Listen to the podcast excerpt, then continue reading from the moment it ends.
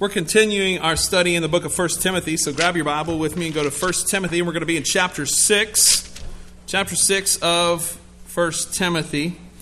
Last week, um, as we gathered in the fellowship hall last week, we saw Paul telling Timothy. Now, if you don't know this, this book was written by the Apostle Paul to Timothy, who is the pastor of a church. And so he's writing 1st and 2nd Timothy to a gentleman named Timothy, and he's a pastor. And so Paul is writing these things to him. This is how the church should operate. This is why we do what we do. And this is these are the, the rules and the regulations and the freedoms and the joys and the beauties that we have as the church. And so last week, Paul wrote to Timothy and tells him to make sure that Christians in the church understood that work was something that came from God. Work was not a pre or post fall institution, work was a pre fall. God instituted work in the garden during man's innocence. When sin was not involved, God introduced work, told Adam, go tend, cultivate, work the garden. And he was in a perfect environment. So, work is not a post fall institution, it was a pre fall institution put together by God. And So he says Christians should work, work hard as, as unto the Lord. And why do we work? So that Christ and his name are not reviled by the pagan culture. So Christians should be the best employees ever. Not because the boss is looking, but because the boss is looking. So, this week we're going to continue our study in 1 Timothy. We're going to be in chapter 3. Um, we'll see how far we get. Once, once again, it's not that I can't preach fast enough, it's that you guys can't listen fast enough. So that's, there's this, we live in a no fault society, right? So that's, that's my, my quip for the morning. So this week, Paul tells Timothy something has to be done. We've got to be paying attention. We're going to start in verse 3 and he says this If anyone teaches or advocates a different doctrine and does not agree with the sound words of our Lord Jesus Christ and with the doctrine conforming to godliness, he is conceited and understands nothing. But he has a morbid interest in controversial questions, disputes about words out of which arrive, arrive, or arise envy, strife, abusive language, and evil suspicions. Let's pray. Father, we thank you for your word.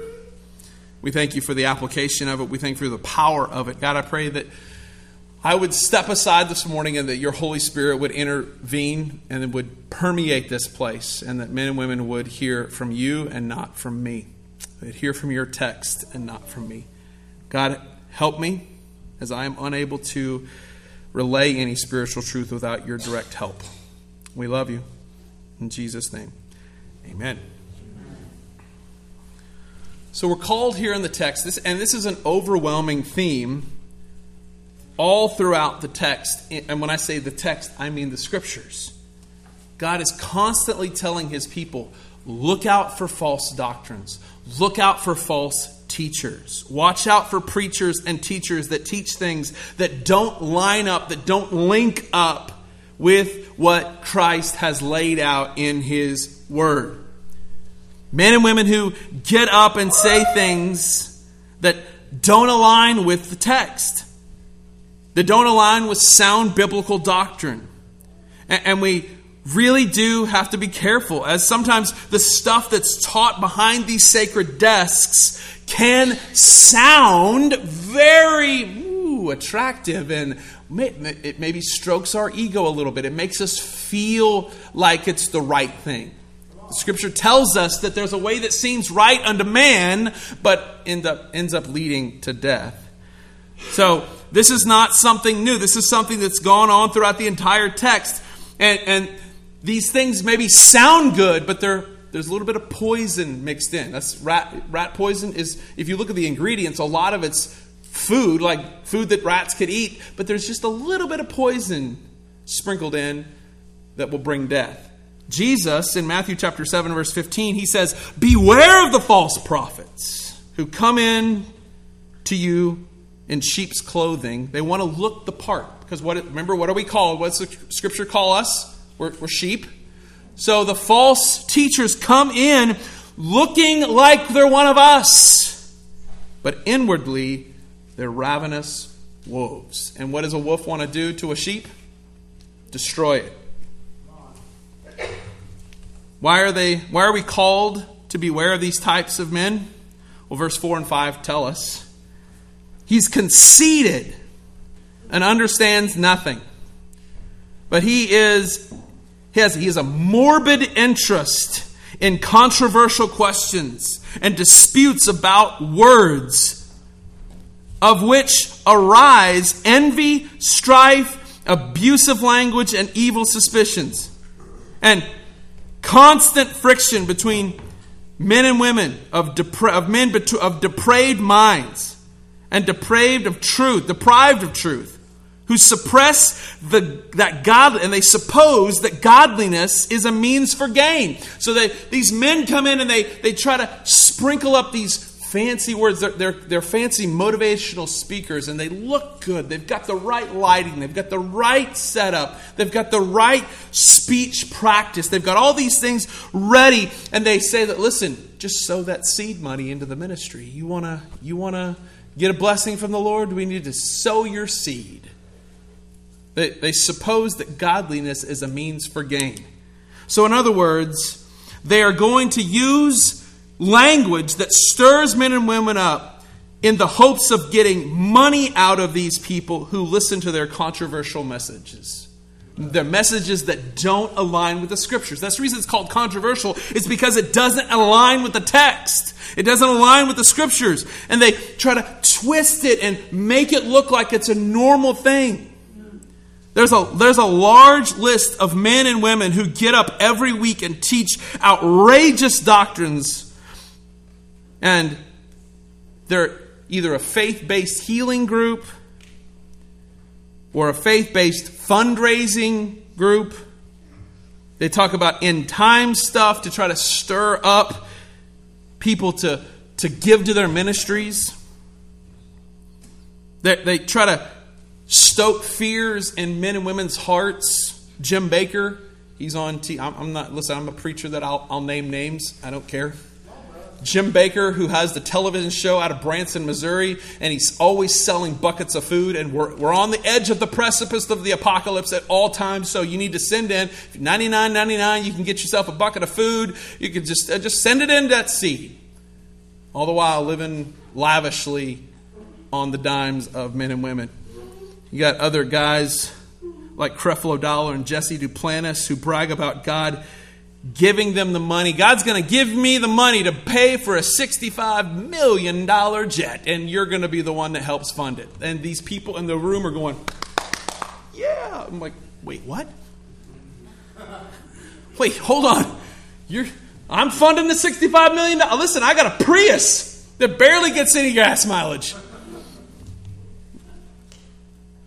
Jesse Duplantis was walking around on his, and the, the set of his church's TV ministry is just insane. He's walking around, just scooting across this fancy thing, telling people he's got the biggest mansion in the state of Louisiana. Telling people, I mean, bragging about this stuff. This is this is what we're talking about here. Beware of these types of men who try to push out godliness as a means for gain. These men who are the prosperity gospel, that listen, this is, eh, this is the prosperity gospel. Jesus died on the cross not to forgive you of your sins, but so you can live healthy, wealthy, and prosperous. That's what they teach. And that is a heretical, damnable, evil message. The gospel is the death, burial, and resurrection of the Lord Jesus Christ for the sins of those that would believe. Christ died on the cross to redeem and to reconcile you and set you free from sin, not to fill your bank account. Whew. Sorry. Stick to the notes, Caleb. But these men, they have flashy language to make the people, and especially in America, listen, we're trying to export this stuff to Africa, but it's a little bit difficult there. But in America, we got, listen, story after story after story. There's a horrific story that John MacArthur tells of Benny Hinn. Benny Hinn's the big faith healer guy that's on TV, and my wife busted out laughing as we're driving to church this morning. And I said, What's wrong? She shows me a meme. She goes, It's National Benny Hinn Day. We fall back.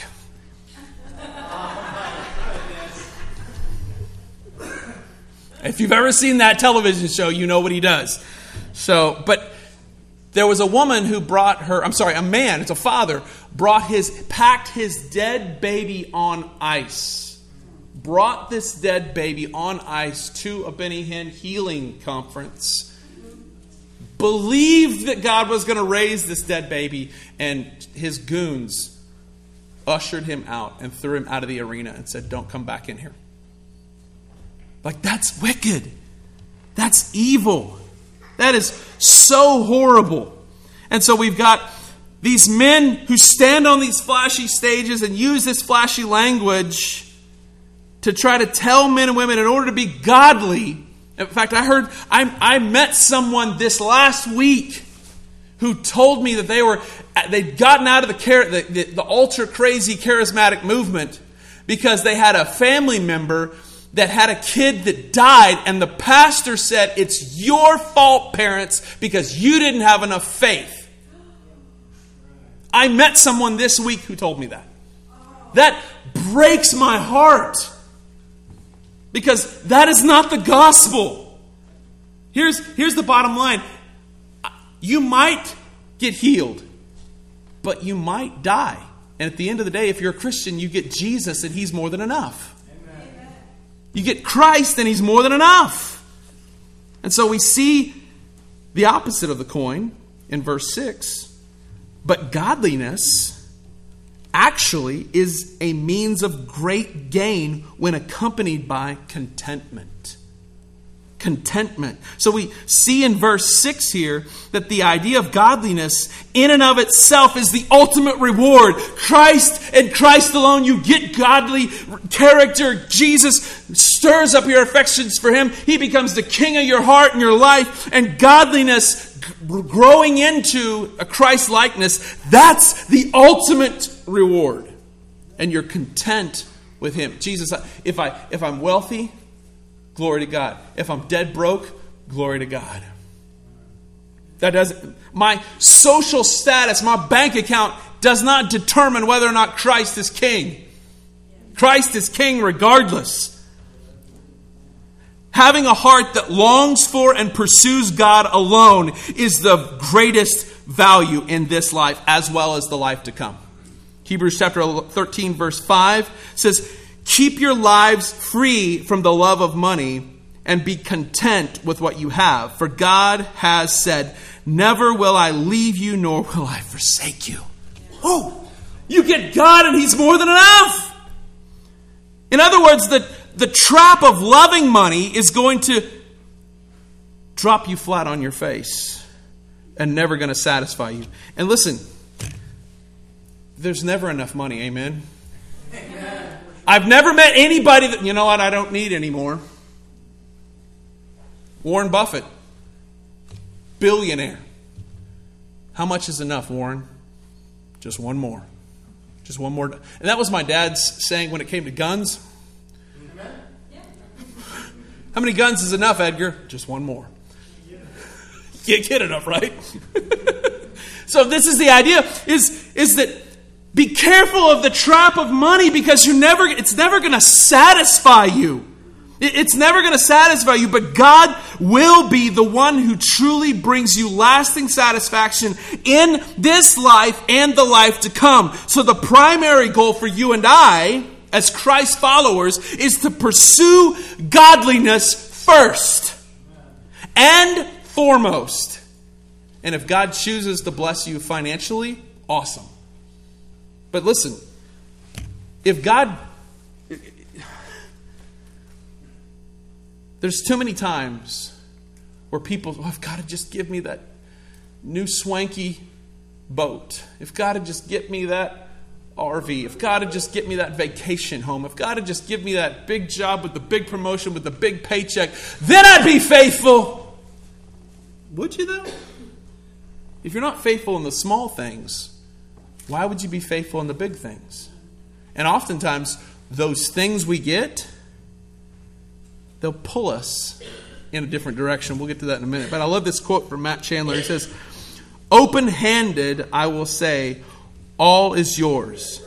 If it's poverty, if it's nothing, praise the Lord. Open handed, I will trust Him to provide everything I need to be all that He has asked me to be. Either way, I'm good. It's not a, it's not a matter of what befalls me, good or bad. It doesn't matter if anyone loves me or if everyone hates me. It does not matter if I'm healthy or sick. It does not matter if everything works out like it like I want it to work out or if nothing works out. I have learned to be content in everything. I've learned it from God's word and I have learned that it is God's providence that holds me. That, that's, that's great. Philippians chapter 4, verses 11 through 13 says, Not that I am speaking of being in need, for I have learned in whatever situation, this is Paul writing this, I've learned in whatever situation I am content. I know how to be brought low, and I know how to be brought up and abounded. In, in, I know how to abound. And in every circumstance, I have learned the secret of facing plenty and facing hun- hunger, abundance and need. I can do all things through Christ who strengthens me. Now, here's what we tend to do we take that verse out of absolute ridiculous context. That is one of the most ill used verses in all the world. We, we we try to take that verse and oh, I'm going to make, all right, my business is going to go through the roof. Christ, all right, I can do all things through Christ who strengthens me. I'm going to make my business awesome. I can do all things. But in context, it says this if I'm rich, or if I'm dead broke, I've learned that Christ is the one who is my foundation and my strength. So I'm content in this life because I get Jesus and He is the one that is enough for me. All right, back to 1 Timothy. Verse 7 of 1 Timothy 6. For we have brought nothing into the world, so we cannot take anything out of it either. Listen, I saw a joke picture, but in reality, there's not a U-Haul behind a hearse. Now, I've seen people try to be funny and they make that a funny thing. But I've never in reality seen a U-Haul behind a hearse. You came into the world naked, you're going out. Same way. You're not gonna, you're not gonna get it all. Here's the thing if you go flat broke, if everything does not work out, it's okay because I don't take anything with me when I die. Everything I own, now listen, everything I own is either going to be in a garage sale or an estate sale or a dump. Someone else is eventually going to drive my car, live in my house, wear my clothes. And if I live open handed, understanding that Christ is the source of everything I have, then I'm going to be content. If I know that Christ is the one who is the foundation, I'm content to abound or abase. If I'm abounding in riches, I'm content because I know Christ is the one who gives it to me. I, I, one, of the, one of the men in my life for the last 14 years was a guy named John Bond. He owned the company that I worked for for the longest time. He was the founder, multimillionaire lived incredibly open handed. And he attributed every dime he ever made was this is in fact he put up billboards all through bartlesville that said regardless those that have been in bartlesville you see those signs regardless of the price of oil regardless jesus saves jesus is lord. Jesus christ. Right? He, he said i want to attribute everything i have when the business is going low, when the business is on high, Christ is more than enough. Regardless of what happens in this life, Jesus Christ has my present and future. Christ is enough. Christ is enough.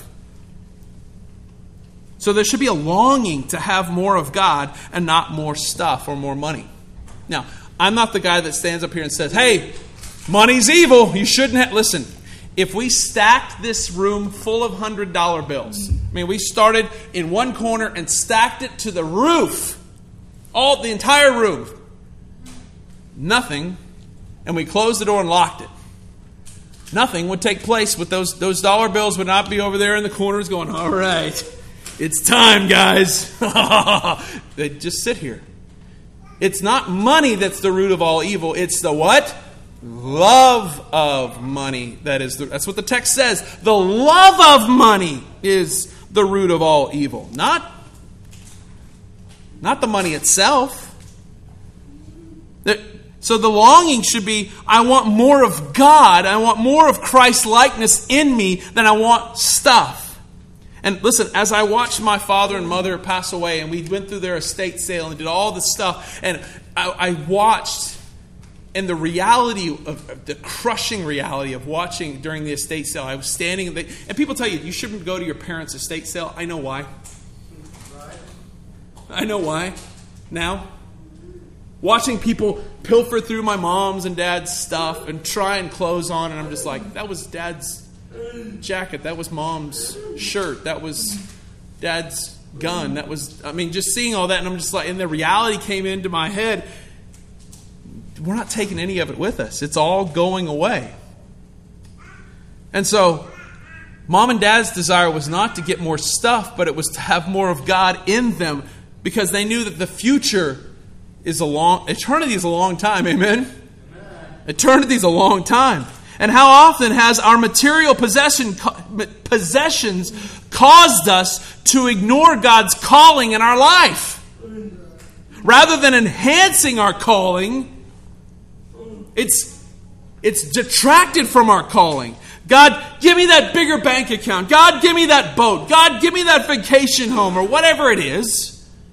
If you get those things, oftentimes they draw you away from Christ, not closer to Him. People say, well, Caleb, I can worship the Lord at the lake. You can, but nine times out of ten, you're not going to. Well, I could, I could enjoy creation. Well, this is, listen to this. This is John Owen. He's a theologian that's smarter than me. He says, Forsaking of church assemblies is usually the entrance into apostasy.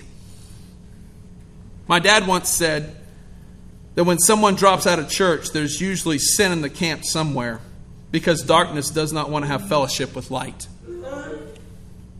And if the things that you own are causing you to forsake the assembling together with the saints, I would call you to get rid of the stumbling blocks for your own blessing and ultimate growth.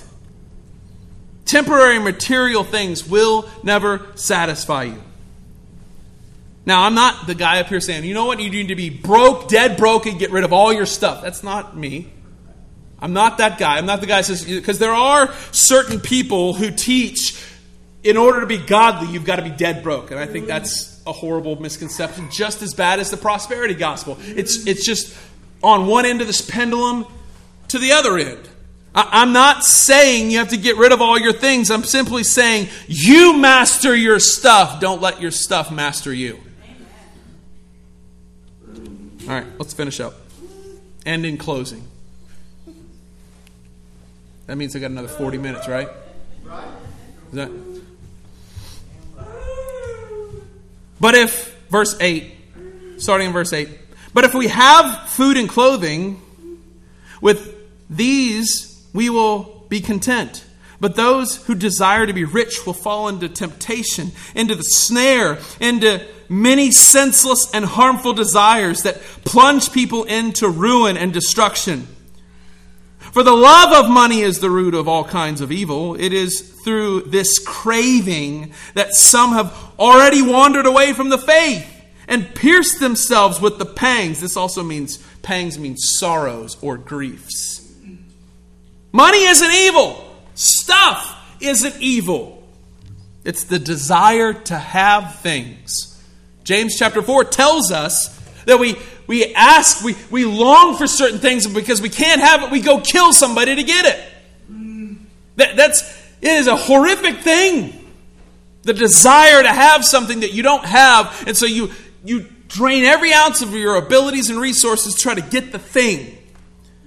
The love of, the desire of these things is what's causing people to do wicked and horrible things. Um, I just watched Killers of the Flower Moon this last, I don't know, a week ago. Was that, Jamie, was that two weeks ago? So our daughter was in, uh, helped in the movie. It wasn't in the actual movie, but she was the COVID swabbing nurse for the actors. So she got to COVID swab Leonardo DiCaprio's nose. She said he smelled good. I don't know what that means, but nevertheless. We, we told a lady that yesterday, and she that woman, oh my goodness, are you serious? Like we put these celebrities up on stages that are silly. But the movie is fascinating. It's a true story about these men who came to the Osage and would marry these Native American women and then kill them for their head rights. And one of the quotes that Leonardo DiCaprio's character kept saying over and over again is, I love money! I love money! I want money! Sounded a lot like Kenneth Copeland, um, the TV evangelist. But he sl- he'd always, sl- all right, I love money. And then once he was having a conversation with his evil uncle. And he said, Well, uncle, I'll tell you, I, I love money almost as much as I love my new wife. And we find out later in the, in the movie that he, his love for money is greater than his love for his own wife. This, this is, it's poison. It's poison. Loving and longing for money, power, sex, title, position, whatever it is, will end up destroying you. But if you have a love for Christ and a longing to want to know Christ more intimately, that is the only thing that is going to satisfy and cultivate and stir your affections towards something that's good. And we see that some, that, what's the verse say in verse 10? We've seen that some have already fallen into this trap in verse 10. They've chased something that thought, that they thought would ultimately give them what they really want. But it ends up giving them great grief. It ends up giving them great sorrow. But they, they looked at the thing that they thought they wanted and they said, oh, This is what I really need. I really need to get a hold of this. I really need to chase this thing. I really need to get a hold of this thing. And then they get it. And there's like, Wait a minute, that's not amazing. That's not what I thought it was going to be. It's actually caused me more sorrow than it did satisfaction. And if you're chasing godliness, that's not going to be the case. If, if you have to be filled with great sorrow and grief to get these things at the end, that's not to that's not to bring satisfaction. But Christ, when you chase him and want to long for godliness, we talked about this a couple of weeks ago. And Paul gives a training scenario, an athletic training scenario, a militaristic training scenario. He says, train yourself in godliness. That was just a couple of weeks ago in 1 Timothy, where he's telling Timothy, train yourself up, get yourself immersed, fuse yourself into godliness because it has a value right now and for the life to come. So he says, here, if you're chasing godliness, it's going to delight you. It's going to satisfy you. It's going to stir you up to want to do things better in your life. That's the calling. The challenge and the question is not how to build your dream business and get it where it needs to be. The challenge and the question of today is will you lay down the things of the world? Will you repent of your sins? Change directions. We've, we've been talking about this word repent a lot lately. And repent just means a change of direction, a change of desire. Oh, I, I, I want to be different and I want to change my direction. That's what repentance means a change of heart, a change of mind, a change of direction. And when you become a Christian, your allegiances change. You're no longer allegiant to the things of the world and yourself.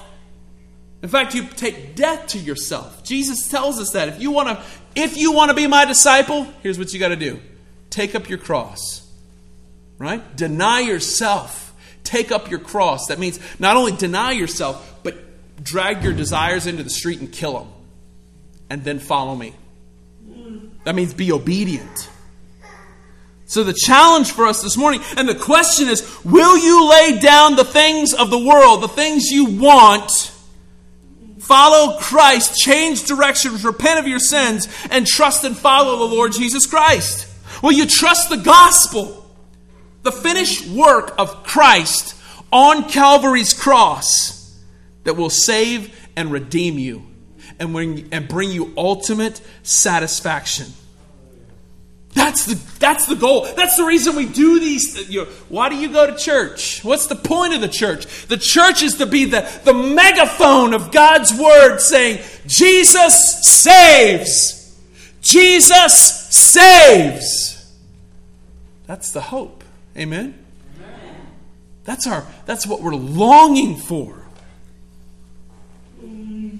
And if there's something that has been blocking you from having a real, authentic, genuine relationship with the Lord Jesus Christ, mm-hmm. today is the day to lay it down. Today is the day to lay that down and say, mm-hmm. Jesus, I want you more than I want anything else. I want you more than I want my stuff, more than I want the position, more than I want the title, more than I want the money, more than I want the power. I want you because here's the thing at the end of the day, everything belongs to God, anyways. Every dime you make, God gave you the abilities and the strength to be able to make that money. Right? He gave you the, the resources in your brain to be able to do the things you do and the cognitive skills to be able to create and, and build and make, right? God did all these things. The finished work of Calvary is, is what is going to bring satisfaction. The gospel, will you trust the gospel? People say, well, Caleb, what is the gospel? Help me with that. What is the gospel? I'm glad you asked. The gospel is this the death, burial, and resurrection of the Lord Jesus Christ on Calvary's cross out of the grave for those that would believe. He died, was in the tomb for three days and was raised for our justification. Justification just means just as if I'd never sinned. So now I have a position in Christ. Because of what Christ did, I have a position that I have a right standing with the God of the universe. The God of the universe now looks at Caleb Gordon, doesn't see Caleb, but he sees Christ in Caleb. So therefore, I get the benefits of Christ being in me. I get those benefits. I'm a king's kid. I get adopted in. I'm a king's kid with all of the amenities and the blessings and the beauty of being a king's kid. You want to talk about being rich? Bro, I'm rich. And it's not my bank account. You know what it is? It's my eternal home. It's my eternal position in Christ. I get to be with Jesus. I think of that old Gaither song. He has a dream that he's died and gone to heaven. Sees Moses, sees Paul, he sees Peter, sees all these, these people, and he just says, But I want to see Jesus. And it holds that big long crescendo. Such a great song. I, I bowed my knee and sang, holy, holy, holy. I get to see Jesus. There's coming a day. You're going to have two reactions when you see Christ. It's either going to be, oh me, uh oh. Or it's going to be, I've been waiting. This is it. This is it. Aha, yes. As my mother laid in the hospital, dying of cancer, she said, I can't wait to see Jesus. She got all, listen, don't wait till you're on your deathbed to get your affairs in order. Get your affairs in order now. Get your heart right with Christ now. repent of your sins and trust the gospel now. And if there's something that has been blocking you from that kind of relationship, today could be your Independence Day. The ultimate, uh, forget 4th of July. The, the day when you're set free and bro- from the brokenness and the wickedness and the chains of sin, and you're now set free to be able to walk in Christ and newness of life, the way and do the things you ought to do rather than what you want to do. And listen, yourself will always lead self will always lead you to a position of, of slavery. Christ will always lead you in a position of freedom. And listen, scripture is very clear you're going to be a slave regardless. You're either a slave to sin and self that leads to destruction, or you're a slave, a bondservant to Christ that leads to freedom, joy, and satisfaction. I don't know anybody who's followed the Lord Jesus Christ for decades and decades out on their deathbed go, Golly, I can't believe I followed Christ so much. I don't know anybody. But on the other hand, I do know people that did everything else in life and they're like, golly, I have so many regrets. I have done so many evil things. I wish I had it to do over again so I could change direction. Now, that doesn't mean you can't repent and change your direction on your deathbed, but I'm asking you not to do that. Find joy now. Find satisfaction now. Everyone that I know that loved Jesus well on their deathbed, man, it was a sweet tender going.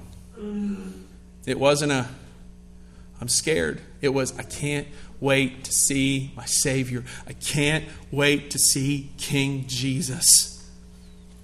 And listen, all of us are going to see King Jesus one day. And there's going to come a day, Scripture tells us, every knee will bow and every tongue will confess. Hitler, Stalin, Donald Trump, Caleb Gordon, you name it. Everyone will put a knee on the ground and their, their mouth will utter, Christ is Lord. But if you're not in Christ here and now in this life, by that time it's too late. That's the white throne judgment. So what's the what's the calling? If you if you're here today and you don't know who Jesus is, I would call you to repent of your sins. Here's the invitation. You say, okay, are you giving an invitation? Yeah, I am. Here's the invitation. I'm going to be standing at that back door today. I'm going to shake your hands. I'm going to hug you. I'm going to tell you I love you because I do. I love you. I want you to know who Jesus is and I want you to follow him. And if you're here today and you're saying, if the Holy Spirit has stirred anything up in you, you're like, man, I think I need to get right with the Lord. Grab me. We've got nice Thank you, Pam. We got nice cushiony chairs in the Sunday school room in there. We could sit in there. I'll open the Bible and I'll tell you all about who Jesus is. Amen. And listen, I can't, I'm not the guy. I, listen, I can't save you. Caleb Gordon, the pastor of First Baptist Church, cannot save you. I can barely, I barely know how to turn my phone on. I can't save you, but I know the guy that can. I know the guy that can save you, and I can point you to him and say, Jesus saves! Get over there! Get on, get in the camp with Christ! Christ can save you. Christ will save you. How do I know that? Because his word tells us that he will. 1 John 1 9 tells us and promises if you confess your sins, he, Jesus, is faithful and just to forgive you and to cleanse you from all of your unrighteousness. Like, this is, I, we, I shared this with our, our young, young bucks not too long ago.